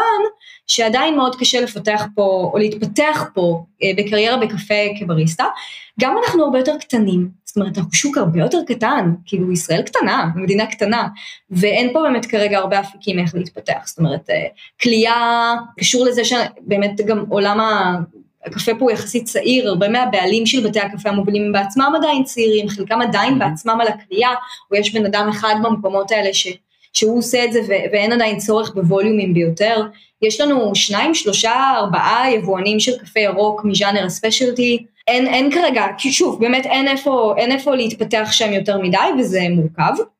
אה, באירופה באמת שהיא יותר גדולה אז אנשים יכולים ללכת לעבוד אצל יבואנים, גם שם זה מוגבל ותחרותי, ויש, אבל גם יש הרבה יותר אה, אה, סרטיפיקציות ותוכניות בינלאומיות כמו ה-Q-Grade, כאילו יש קורסים של Q-Grading שפה אין אותם והם גם כאילו נורא יקרים ויקר לנו לטוס. שזה דירוג איכות אה, לקפה ירוק, וגם אין מה לעשות עם זה פה, כי אין איפה לעבוד עם זה. Mm-hmm. כל מיני דברים כמו תחרויות, שבעולם נורא נותנות מוטיבציה לבריסטות כאילו להתקדם. עכשיו זה לא מספק עבודה לאף אחד, אבל זה נורא דוחף למעלה את התחום. אז אין לנו, אין לנו פה Specialty Coffee Association chapter. אגב, יש עוד מדינות קטנות עם האתגר הזה, בלגיה היה להם SCA chapter והוא נסגר. אה, שוודיה לפני כמה שנים אני זוכרת, הם עשו תחרות בריסטה, ורק מתמודד אחד אה, ניגש, אה, מאט ווינטון. מה? אה, שהוא אה, היה ה Brewers, כן אני זוכרת לפני כמה שנים, מאט ווינטון שהיה ה Brewers Cup champion לפני איזה שנתיים, אה, שהוא כאילו אוסטרלי אבל יש לו אזרחות שוודית, הוא התחרה בשוודיה, כי היה לו יותר קל לנצח שם. והוא היה המתחרה היחיד, אז פטריק רולף, שהתחרה באותה השנה, אה, שהוא גם אותו דבר, פטריק גר בדנמרק, אבל הוא מתחרה בשוודיה, אה, הוא התחרה ב... הוא שוודי, בעצמיותו, אזרחותו, אה, הוא התחרה ב Brewers, אבל הוא ניגש להתחרות בבריסטה בשביל שיהיה עוד מתחרה למאט ווינטון, אז אנחנו לא היחידים ש... כאילו מדינות קטנות, קצת קשה לנו לייצר את, ה, את התנועה הזו כלפי מעלה, כי, כי פשוט יש פחות הזדמנויות. אה, אבל באמת אתם צודקים שכאילו, אני גם, זאת אומרת יש לי גם את הדוגמה האישית שלי שאני עושה דברים שהם קצת אחרים, התחלתי כמובן את הקריירה שלי לא בישראל, ככה ייבאתי, ייבאתי אותה לפה, אבל אני כן מנסה באמת כאילו לתרום את חלקי במובן הזה של כאילו באמת לייצר את ה... אה, לייצר את הסדנאות האלה, גם להעסיק בריסטות בעצמי, אבל זה שוב, זה ממש טפטופים, כן, אבל לתת למי שרוצה, כאילו, בריסטות שבאים אליי ומבקשים ממני עזרה, אני עוזרת, טיפים, איך לבנות סדנאות, איך זה, כי גם כאילו, שוב, אני לא רואה אנשים כמתחרים שלי, אני עושה גם משהו מאוד ספציפי וגם אני רוצה לפתח את השוק. אה, או תחרויות למשל שאנחנו מארגנים, כאילו להכניס פתאום את עולם הקוקטיילים לעולם הקפה ואת עולם הקפה לעולם הקוקטיילים, כאילו זה, אפשר לייצר. והעניין הזה של ההדרכות באופן ספציפי הוא באמת מעניין, אני חושבת שזה כן אולי מאוד ישראלי, כי תחשבו שיש לנו גם um, תרבות הייטק הרבה יותר מפותחת פה בתל אביב. ותרבות ההייטק פה בגלל שהיא כזאת בועה, הם צורכים המון המון um, תוכן והמון סדנאות, יש להם תקציבים די עשירים של פינוק לעובדים. ואז הצרכנות תוכן הזו היא, היא, ובגלל שגם אוכל הוא נורא טרנדי בישראל, עם מאסטר שף ומשחקי השף וכל זה, אז mm-hmm. כל עולם האוכל והיין והקפה נורא מדבר לאנשי ההייטק, אז, אז יש למי, ואז כאילו זה, מזל, זה זולג החוצה, כי האנשים האלה שעובדים בהייטק ורואים מאסטר שף, ויש איזה חיבור בין הייטק לפודטק לגסטרונומיה בישראל, אז הרבה מנגיד האנשים שבאים לקורסים שלי הם באמת הייטקיסטים. Mm-hmm. ומזמינים ממני סדנות להייטק, וכאילו גם בריסטות מתלבשים על, ה, על העניין הזה, של לעשות, ללמד אנשים איך להכין קפה, ואז זה מתחבר גם למה שאתה אומר על הצרכנים הביתיים mm-hmm. שמשקיעים במכונות, וכאילו, אז בהחלט יש פה איזה שוק מאוד ספציפי של הדרכות, mm-hmm. שהוא, שהוא באמת מאוד ישראלי. מעניין מאוד, מעניין מאוד. אני חושבת שאנחנו צריכים איזו הפסקה קטנה מהדיון הפורה הזה על הצרכן הישראלי, והגענו גם לפריז, ועברנו קצת באיטליה, ואני... וברלין. וברלין, נכון, נכון. ועכשיו אנחנו נ, נ, נעצור, ואנחנו נספר לכל מי שעדיין לא יודע, שאני וסער אה, פתחנו פטריון, ופטריון זה בעצם פלטפורמה שמאפשרת ל, ליוצרי התוכן, שזה אני וסער במקרה הזה, לקבל, לקבל תמיכה ישירה מהקהל שלנו, שזה אתם. ותאמינו או לא, תאמינו או לא, יש כבר אנשים שתרמו לנו, ואנחנו מודים להם מאוד, וחלק מההטבות שלהם זה שאנחנו מוקירים להם תודה בפרק עתידי, והנה, הגיע הפרק העתידי. אז תודה ליניב מאיר, אלון צח, יאיר ילין, רמי קשת, רוזי גטניו, גיא, שאין לו שם משפחה, ליעד לוי, יניב קסטנבאום, רונן צ'רניאק, תודה רבה. אם אתם רוצים גם להופיע בפרק של שיח קפה, אז ייכנסו לפטריון שלנו, יש לנו שלוש חבילות שונות, אה, מ-5 דולר עד 95, לא נגיד מה הכי שווה, 95, אבל אתם ממש ממש ממש מוזמנים, אנחנו נודה לכם מאוד. וחוץ מהפטריון, אה, יש לנו שיתוף פעולה חדש ומגניב עם הקופי ויין, ששמעתם אותנו מדברים עליהם לא מעט בפרקים הקודמים. אז עכשיו, אנחנו לא רק נדבר עליהם, אנחנו גם ניתן לכם הנחה של 15% מההזמנה הראשונה שלכם. והקופי ויין, אם לא האזנתם לפרקים הקודמים, זה בעצם מנוי חודשי של קפה. בכל חודש אה, אתם מקבלים חבילה עם שלוש שקיות שונות, מבתי כליאה שונים בעולם, וזו אחלה הזדמנות גם לתמוך בפודקאסט, ולא פחות חשוב, לטעום קפה חדש, להכיר בתי כליאה מרחבי העולם, ולוודא שיש לכם אספקת קפה בכל חודש. אנחנו נשאיר למטה קישור או קוד, ותוכלו לקבל איתו הנחה. דרך אגב, אם ניסיתם אה, לעבוד או להזמין קפה מקופי ויין והתבאסתם מהזמני המשלוח, אז אה, סיפרו לנו לא מזמן שהם הולכים להתחיל לעבוד עם UPS, וזה הולך לקצר משמעותית את זמני המשלוח. אז אה, במקום המלצה, אנחנו פשוט אומרים לכם, אה, תירשמו לקופי ויין. תשמעי, שרון, את אמרת פה כל כך הרבה דברים משמחים ומרגשים, וכל מה שהצלחתי לחשוב עליו זה איזה קול רדיופוני יש לך. ממש, גם אני. וואו, מדהים. איזה קול. אני יכולה להקשיב לך, לא משנה. תדברי על ברגים, כאילו, יש לך קול מה זה נעים. מעולה. זה כיף. בפרק הבא של שיח קפה, ברגים. אני יותר בדמויות המצוירות. יש לנו איזה תכנון שיום אחד שרון תייצר המון דמויות, דמויות קפה כאלה, ואנחנו נעשה וידאו ממש מצחיקים של זה. אני בטוח שזה יקרה מתישהו. כן. הדמויות כבר קיימות, כן? אני אשמח להתארח לפרק. אה, אני הייתי, אני הייתי בעברי, העבודה, האמת שהעבודה הראשונה שלי הייתה מדובבת של סרטים מצוירים. לא נכון. כשהייתי בת 13. מה, איזה כן. דמויות? כן, בערוץ משהו שאנחנו מכירים? כאלה, אה, קרוסלת הקסמים, גדר השיחים. היו כאלה, הכל היה דמויות של ילדות. אחת, שתיים, שלוש, כאלה, אתם יודעים, דמויות חמודים כאלה. אוף. Oh my God, זה גדול. וואי, וואי, צריך לעשות איזה סרט מצויר על אה, נועה הולכת לבית קפה או משהו כזה. נועה הולכת ליער הקפה באתיופיה. כן. יואו, זה יכול להיות טוב. אבל איך אנחנו נכניס את הברגים לשם? הברגים? וואי, זו שאלה טובה. אני רואה ברגים יורדים מהשמיים, אוקיי, אוקיי. והמקום היחידי שהיא יכולה להגן על עצמה... הברג שהשתחרר ממכונת הכלייה. או, או, לא, יש בורג אחד בתוך שקית קפה, והיא חייבת למצוא איזה שקית זה נמצא, לפני שזה יהרוס את המטחנה. יש לנו סטארט-אפ, אפרופו אה, הייטק. שרון, לפני שאת נכנסת לאטרף הקבוע שלך, ואנחנו מכירים את האטרף הקבוע שלך, נעצור רגע, נחזור ללופ של הפרק, ממש לחלק האחרון של הפרק. אוקיי. שדיברנו על מה שהיה בעבר, דיברנו על מה קורה כרגע בישראל, ואנחנו ממש נרצה להבין, או לחשוב ביחד לאן, לאן זה הולך מפה. אה, האם אנחנו נראה איזשהו חיבור של ההיסטוריה למשהו מודרני או משהו היפסטרי, או למשל דברים כמו שנועה דיברה עליהם, קפה בוץ או קפה טורקי שמבשלים אותו, שעושים אותו בבתי קפה, כי גם בהכנה של הפרק אנחנו דיברנו על זה שזה יהיה מאוד הגיוני אם דווקא בישראל יהיה אה, קפה טורקי specialty לצורך העניין. אה, אולי בכלל מכיוון של לחבר את זה למסורות של קבוצות אתניות בישראל. אם דיברנו על טקס קפה אתיופי ודיברנו על אה, קפה תימנים, חוויאג', מה, מה דעתכן על זה, נועה? יש לך איזושהי, איזושהי תחזית? אוקיי, okay, אז באופן כללי כששואלים אותי על תחזיות, אני משתדלת uh, לא לעסוק יותר מדי בניבוי, כי אני לא רואה את זה כמסגרת תפקידי. אני יודעת להגיד שבאופן כללי, כששוק נישה מתבסס ומתמסד, קורים בדרך כלל שני דברים, כאילו זה, זה מאוד פשטני, אבל הוא הולך ליותר גבוה, ל-high-end, סטייל, House of Coffee וכמה מקומות שאנחנו יודעים שיפתחו בקרוב בז'אנר הזה, ומצד שני הוא גם הולך ומנגיש את עצמו. בין אם זה אה, בתי כליאה שעושים שיתופי פעולה עם שטראוס עילית, או מוציאים קפסולות, או עושים בלנדים יותר נגישים, או אה, חברות כמו עילית, שמוציאות כזה מוצרי ביניים בהשראת ספיישלטי, כאילו כמו בינס למשל. אז זה הכי הכי פשטני. עכשיו ספציפית פה בישראל, השאלה הזו היא, היא מעניינת עבורי, כי כאילו בגלל שיחסית, שוב יחסית, הכל מאוד מאוד מאוד יחסי, יש לי איזוש, איזשהו כוח השפעה, זאת אומרת אני, העבודה שלי, התפקיד שלי, מה שאני עושה בחיים זה לקדם, להנגיש תרבות קפה, ולכן יש לי בוא נגיד את האג'נדות שלי שאני מאמינה בהן, לא אג'נדות אישיות במובן של אינטרסים, אג'נדות במובן של דברים שאני מאמינה ש, שכדאי וצריך לדחוף אליהם פה בארץ, וכמובן שאני חוברת להרבה אנשים שונים לקידום המטרות האלה. אז, אז במובן של העתיד יש את מה שאני בעצמי דוחפת ומנסה לקדם, וכאילו האם זה תופס לא תופס, אה, רואים עם הזמן. אבל, אבל אני כאילו שחקנית פעילה בתוך הדבר הזה, ולכן כאילו השאלה היא אקסטרה... אקסטרה מעניינת ומורכבת עבורי, אז באמת יש את הסיפור הזה של החיבור להיסטוריה, והחיבור לא רק להיסטוריה, אלא לגיוון של התרבות המקומית מעבר אה, לתל אביב.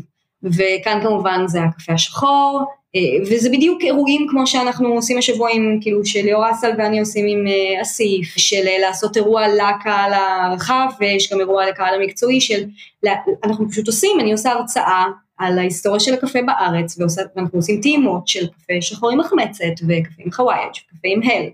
אה, בין אם זה לחבור, אם נגיד אני חוברת אה, ליינן שפתח בר קוקטיילים, אז, אז אני אביא קפה תימני לבן, שזה משהו שאנשים לא מכירים, ודרכו חושפים את זה, אז אנחנו גם עושים צהריים של טעימות עם זה, אז כאילו לקדם, להגיד בואנה חברים, יש פה תרבות קפה הרבה יותר מגוונת, כאילו קפה אנחנו לא המצאנו, אנחנו הספיישלטי לא המצאנו את היחס של הכבוד לקפה, הוא קיים פה הרבה מאוד שנים אחורה, והוא גם אובייקט גסטרונומי וקולינרי, ומבשלים אותו בישול ארוך, ויש סביבו טקסים כמו טקס הבונה, שבקהילה האתיופית עושים אותם.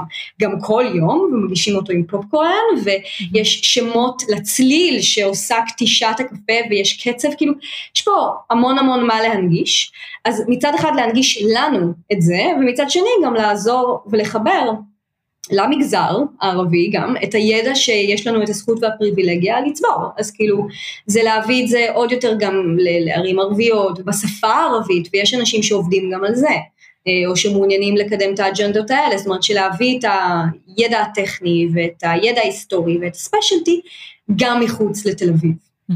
גם למגזר וגם באופן כללי, שזו גם אג'נדה כאילו שהיא בעיניי מאוד חשובה ובישראל יש לה כאילו אקסטרה כוח, כי בשאר העולם כזה יש הרבה יותר התנגדות ל- ליחס לקפה כאל מוצר כאילו מפונפן. בישראל ובכלל בעולם הערבי, בגלל שאין תרבות יין, הקפה באמת תפס כזה מקום אישי ותרבותי שאנשים נורא פתוחים לזה, אין את ההתנגדות. אין את ההתנגדות לאנשים לשמוע סדנאות על קפה וההיסטוריה, להפך הם פתוחים לזה.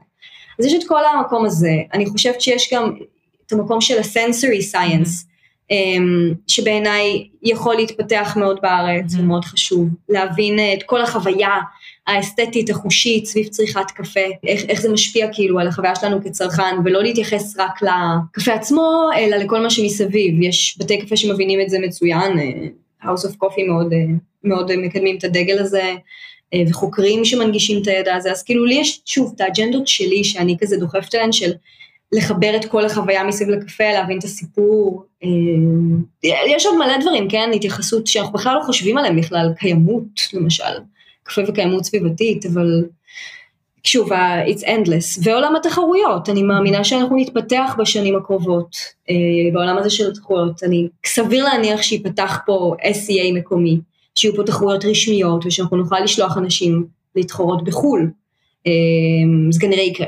כאילו בלתי נמנע בעיניי. אנשים ייסעו, אני יודעת שיש כבר אנשים שמתכננים. נשמע כמו טיזר. כן, כן, אנשים גם ייסעו uh, לעשות את ה-Q grading, אפילו אם זה עדיין אין להם מה לעשות עם זה פה בארץ, זאת אומרת, כל הדבר הזה, אני כבר רואה אותו קורה. אז uh, כן, סליחה, תשובה קצת ארוכה, אבל יש, יש הרבה, יש הרבה דברים שאני מאוד רוצה שיקרו בעתיד, אז יש לי הרבה מה להגיד על זה.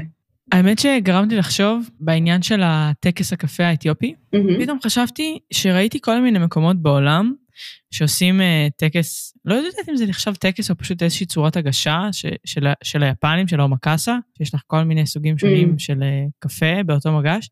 פתאום חשבתי, למה אף אחד לא עושה פה משהו שלוקח השראה מהטקס קפה האתיופי לעולמות של הספיישלטי, mm-hmm. שזה הרבה יותר קשור אלינו בארץ מאשר כנראה טקס יפני. אין לי, זה סתם מחשבה שעלתה לי עכשיו, אני לא, לא באמת יודעת. אני מסכימה, אני חושבת שממש חבל שמתעלמים פה מכל תרבות הקפה האתיופית. Uh, House of Coffee, שוב, uh, ראוי לתת להם קרדיט על זה, הם כן נגיד למשל עשו את, ה, את הספיישלטי שלהם בתוך ארגז כזה שמחמם חול, והגישו ספיישלטי כקפה בישול ארוך כזה, במרכאות טורקי. נכון, נכון. אז הייתה התייחסות לזה, אבל בעיניי עדיין אין מספיק. אבל זה לא נשאר שם. Uh, כרגע, לא, אני לא חושבת שזה שם כרגע, זה נמשך תקופה. אבל אני מסכימה איתך, למה לא כאילו לשאוב יותר מה... Mm-hmm. שוב, אני בעד גם להכניס דברים כמו מקאסה, מגניב מאוד, כן, יש לזה מקום, ו-house of coffee גם כל הקטע שלהם זה כזה כן. הסקנדינבי היפני, אבל, בדוק. אבל ללא ספק, ולא רק בקפה, גם במטבח, נסעתי עם uh, חברה לארוחה של שף ממוצא אתיופי, אלעזר תמנו, uh, לא מזמן, mm-hmm. והייתי שם עם הרבה אנשי אוכל, וכאילו כולם שם היו פשוט נכלמים. מכמה מעט אנחנו יודעים על המטבח הזה שהוא כל כך עשיר ויש בו תבלינים ויש בו לחם מחמצת שזה האינג'ירה כאילו שהוא מדהים, מכמה מעט אנחנו יודעים על ה... באמת על המטבח האתיופי באופן ספציפי וגם על מטבחים אחרים וגם תרבויות הקפה שלהם, הקפה התימני הלבן, הגישר, קישר שזה הקסקרה של התימנים, כאילו יש פה מלא להכניס לתרבות שלנו. שוב, להכניס, זה נשמע כאילו אני קוראת לנכס, אבל לא, להכיר, להיות בדיאלוג, לדבר, כאילו, לנכס, לא. כן, כן. אז אולי, אולי בעתיד נראה, נראה גם משהו שקשור לטקס קפה אתיופי בספיישלטי, אני לא רואה סיבה שלא. או לפחות התייחסות לזה באופן כללי, כן? כן. זה מעורר כל, זה מעורר כל כך הרבה מחשבה, וואו, זה, זה מטורף, כאילו, כל מה שאמרתם זה, זה כל כך נכון, ואני חושב שבסוף זה באמת יהיה שילוב של אה, לקחת את העבר, אבל אנחנו באמת צריכים להוקיר את מה שקרה בעבר ואת המסורת ואת המקומיות של ישראל ולקחת את זה קדימה זה יהיה הדבר הכי נכון והוא גם יבוא לנו בסופו של דבר הכי בטבעיות. אני יכול להגיד לפחות מהזווית שלי שזה, שזה נורא מעניין כי אני במרכאות אני לא התחנכתי על קפה בישראל ועכשיו כשאני חוזר לישראל שכשהפרק הזה יעלה אני כבר, אני כבר אהיה חזרה בישראל. האירוע באסיף כבר יהיה, אז סתם שהמאזינים גם לא יתבלבלו דרך אגב. כן. אז אני, אני אומר, אני בא מ mindset שהוא נורא שונה, והאג'נדות שלי הן נורא אחרות, אבל אין לי ספק שמאוד מהר, בצורה טבעית, אני אתחיל לחבר המון דברים שקשורים למקומיות, ואיך אני מביא את הרקע שלי, שהוא קצת uh, חייזרי, לישראל. ואני מאוד מחכה לזה, אני סקרן בטירוף פשוט. ויש לי, כרגע המחשבות שלי למה שאני רוצה לעשות עם ובלי קשר לישראל, הן נורא רחבות, הן גלובליות. נועה הזכירה דברים של קיימות, אני מאוד רוצה להתמקד בזה, וכשאני חושב על ישראל אני אומר כאילו, מה הקשר עכשיו קפה וקיימות? אבל אני פשוט אמצא את ההקשרים. Mm-hmm. אנחנו גם uh, דיברנו מקודם על, מקודם הכוונה עוד לפני הקלטה של הפרק, דיברנו על טכנולוגיה והתקדמות טכנולוגית בעולם הקפה שמגיע מתוך ישראל, משם בטוח יהיו פרצות, mm-hmm. אז גם בהקשר של קיימות, זה פשוט נורא מעניין, זה, זה, זה, כל החפירה הזאת, זה, זה מה שרציתי להגיד. Mm-hmm. כן, יש הרבה, א', זה לא הייתה חפירה, אתה מדבר, אה, דיברת עשירית מהתשובה שלי בערך, וזה מעניין. אבל uh, צריך לזכור שגם תעשיות כמו כליאה, uh, יש להן uh, השלכות סביבתיות. אפילו מה אנחנו עושים עם השאריות של האספרסו, למשל, uh, ש... אני חושבת ששיתפתי השבוע איזה וידאו של דן פלוז. שהוא מתמחה בקוקטיילים וקפה, על איך מה לעשות עם אה, האספרסו שנשאר לנו אחרי שאנחנו מוציאים שוט. אפשר לקחת אותו, לערבב איתו סוכר, להשרות את זה כמה שעות, אה, לערבב את זה עם שאריות קפה פילטר מה batch pour ולעשות מזה קוק, כאילו סירופ ממש טעים לקוקטיילים או בכלל אה, saccharum, קורא לזה coffee saccharum, saccharum זה טכניקה כזאת של השריה של קליפות אה, הדרים אה, בסוכר בשביל להוציא מהם את השמן, אז כאילו יש המון דברים כאלה, מה עושים עם מה שיוצא ממכונת הכלייה, איך מורידים פליטה של גזים, יש פה מכונות מקומיות גם שמיוצרות, אה, וכמובן יש אה, סטארט-אפים אה, שעובדים על פתרונות מקיימים יותר, ברי קיימא יותר, mm-hmm. גם בתחום הקפה, כאילו יש המון מה לעשות, המון מה לדבר על זה. תחשבי אולי שכל איזה הייטקיסט אחד מכל סדנה שאת מעבירה, ילך עוד עשר שנים ויפתח איזה סטארט-אפ שקשור לקיימות וקפה, או למשהו מהעולם הזה. שיפתח סטארט-אפ שקשור לקיימות, לא משנה באיזה תחום, אני, אני אשמח, כאילו, זה לא חייב להיות קפה. כן. זה ערך כל כך חשוב אה, בכל תחום כן. ותחום. אם, אם נעודד מישהו לחשוב על זה. זה היופי בקפה אבל, שהוא כל כך משמעותי לחיים של כולם. Mm, לגמרי. זה מדהים, זה באמת האיכות של קפה. שרון, לך יש אה, איזושהי, יש לך איזושהי תחזית אה, לגבי מה שיקרה עם, בתי כליאה אולי בהמשך, או איזשהו בום של אולי נגיד איך החובבי קפה הביתיים יכניסו את התחביב הזה שלהם למשהו מקצועי, יש לך אה, איזשהן מחשבות לגבי העתיד? אני חושבת שבאופן טבעי אני הרבה פעמים משווה את מה שקרה בקולינריה המקומית, נקרא לזה, לקפה. זאת אומרת, איזושהי כזה הסתכלות על מה שקורה בחוץ ולנסות אה, להדביק את הפער ולעשות משהו, להעתיק מאחרים ולעשות דברים שעושים שם ולא פה, ואז לאט לאט פתאום לראות מה יש פה, ולהתחיל להשתמש בחומר גלם הזה מהתרבות הזאת ומהדבר הזה, וליצור משהו שהוא לא של אף אחד, שהוא פשוט של, של פה. כאילו סשימי עם אבן יוגורט, נגיד, לא יודעת, מה, מה הקשר? מאיפה זה? לא יודעת. סתם זה מה שעלה לי עכשיו. אז אולי זה מה שגם יקרה בקפה, אולי אנחנו נקבל את זה שב, שבארץ אנשים פחות מתחברים לפילטר. אולי זה לא יהיה המשקה שייצג ספיישלטי בארץ. אולי אנחנו נתקרב יותר לקפה שחור או לקפה טורקי ונמצא דרכים סופר מעניינות למצות את זה למקום הכי נכון בשבילנו, וגם שהכי יכבד והכי ייתן השראה לאנשים שמתעניינים בקפה. אולי, אולי זה יגיע לשם, אולי ייקח עוד הרבה זמן, אבל זה מה שאני, מה שאני רואה בעקבות השיחה הזאת. מעניין, מעניין. טוב, אני חושבת שיצא לנו דיון ממש מעניין. ממש. מקווה שהיה לנו, לנו לג קטן, אפרופו להסביר גם למאזינים מה היה קצת כשעלינו אחד על השנייה, אה, זהו, אבל, אה, אבל היה סופר מעניין. שמחה שניהלנו את השיחה הזו. אני מקווה שהעורך המוכשר שלנו יוכל אה, לסדר את זה. כן. שזה שר. לא, לא. חס לא. וחלילה, אלוהים ישמור. אם- אני הייתי העורך, לא היה פודקאסט. אז תנו קרדיט, מי עורך לכם את הפודקאסט? אני סקרנית. בעונה הראשונה זו הייתה שרון, כאילו כמעט בכל הפרקים זו הייתה שרון, ובעונה. הבאה אנחנו נעבוד עם חבר, אה, אדם קנט, שמתעסק המון בסאונד, והוא הולך לתת לנו המון עזרה בהיבט הזה. כל הכבוד לכם, באמת. כן, שזה גם בעזרת תומכי הפטריון. דרך אגב, כן? נועה, תרצי לספר למאזינים שלנו איפה הם יכולים לפגוש אותך, אם יש סדנאות קרובות או הרצאות, או איפה הם יכולים לעקוב אחריי? כן, בוודאי. אה, קודם כל, תודה לכם, באמת אתם גם כאילו, תודה על ה- לשאלות המעניינות, על המקצוענות, אני שמחה לשמוע שאתם גם מתמקצעים ועם עורך וזה, זה מאוד מגניב, וזה היה חסר, אה, ושמחתי לשוחח. אה, ומבחינת איפה אפשר למצוא אותי, אז קודם כל אפשר לעקוב אחריי באינסטגרם, נועה ברגר, נועה כף תחתון כף תחתון ברגר, וגם בפייסבוק אני מפרסמת לא מעט. יש לי ערוץ טלגרם שאני מנהלת, קוראים לו דורה אספרסו. כל כמה ימים אני מפרסמת שם, כל פעם שאני נתקלת בכתבה מעניינת, וידאו מעניין, אם אני עושה משהו שנראה לי שיכול לעניין, אני Mhm. לפעמים מחלקת שם גם מקומות חינם לקורסים, כאילו, וזו קבוצה סופר מגניבה, היא פשוט גדלה כזה באופן אורגני ל-400 איש, ואני כזה, זה, האמת שזאת הגאווה הכי גדולה שלי בסושיאל מדיה, יותר מהכל. וואו. אה, חוץ מזה, אה, כן, אני, אני כרגע עושה, יש לי שתי קבוצות פתוחות של הקורס שלי, יש לי קורס קפה שאני מלמדת, שלושה חלקים, שלושה מפגשים, כל מפגש שעתיים. אז מפגש ראשון זה כזה היסטוריה, חקלאות, צמח הקפה, מפגש שני כלכלה ותרבות, כאילו איך קפה התחיל להיסחר בבורסה, איך אה, מפנה ה specialty, came to be, עושים cupping, טועמים מלא, והמפגש השלישי הוא sensory. science, להבין איך כאילו חושים שונים מעצבים את תפיסת הטעם שלנו, הצבע של הכוס, המוזיקה ברקע, אז יש לי עכשיו אה, שתי קבוצות פתוחות, אה, אחת בימי אה, ראשון בערב, בשש בערב, בשלושת השבועות הראשונים של דצמבר, והשנייה בימי רביעי, גם שלושת השבועות הראשונים של דצמבר, בוקר. בתשע עד אחת עשרה, אז אפשר לפנות אליי אה, להירשם, אה, וחוץ מזה אני כל הזמן עושה אירועים, עכשיו עובדת על משהו עם שגרירות יפן, וזה ערב קוקטיילים וקפה, וממש כאילו תעקבו ותתעדכנו, כאילו הרבה מהם גם פתוחים לקהל הרחב, או במחיר מאוד נגיש, ממש מוזמנים. מגניב, נועה, תודה רבה. תודה שפינית לכם. לנו זמן. לא, תודה רבה. היה מעניין מאוד. שמחתי מאוד, תודה לכם. ותודה לכל מי שיאזין לפרק, אנחנו שמחים לחזור בעונה חדשה. אני גם מעדכנת שהפעם, בעונה הזאת הפרקים יעלו פעם בשבועיים ולא פעם בשבוע, כדי לספק לכם את הפרקים הכי איכותיים והכי טובים שאפשר. וכמובן, קבוצת הטלגרם שלנו פועלת ותוססת, אתם מוזמנים להצטרף בלינק למטה. ואני שוב מזכירה שאם אתם נהנים מהתוכן שלנו, ואתם רוצים שנמשיך ליצור אותו ונמשיך להשתדרג, אז אתם uh, מוזמנים לתרום לנו בפטריון, ונעריך את זה מאוד.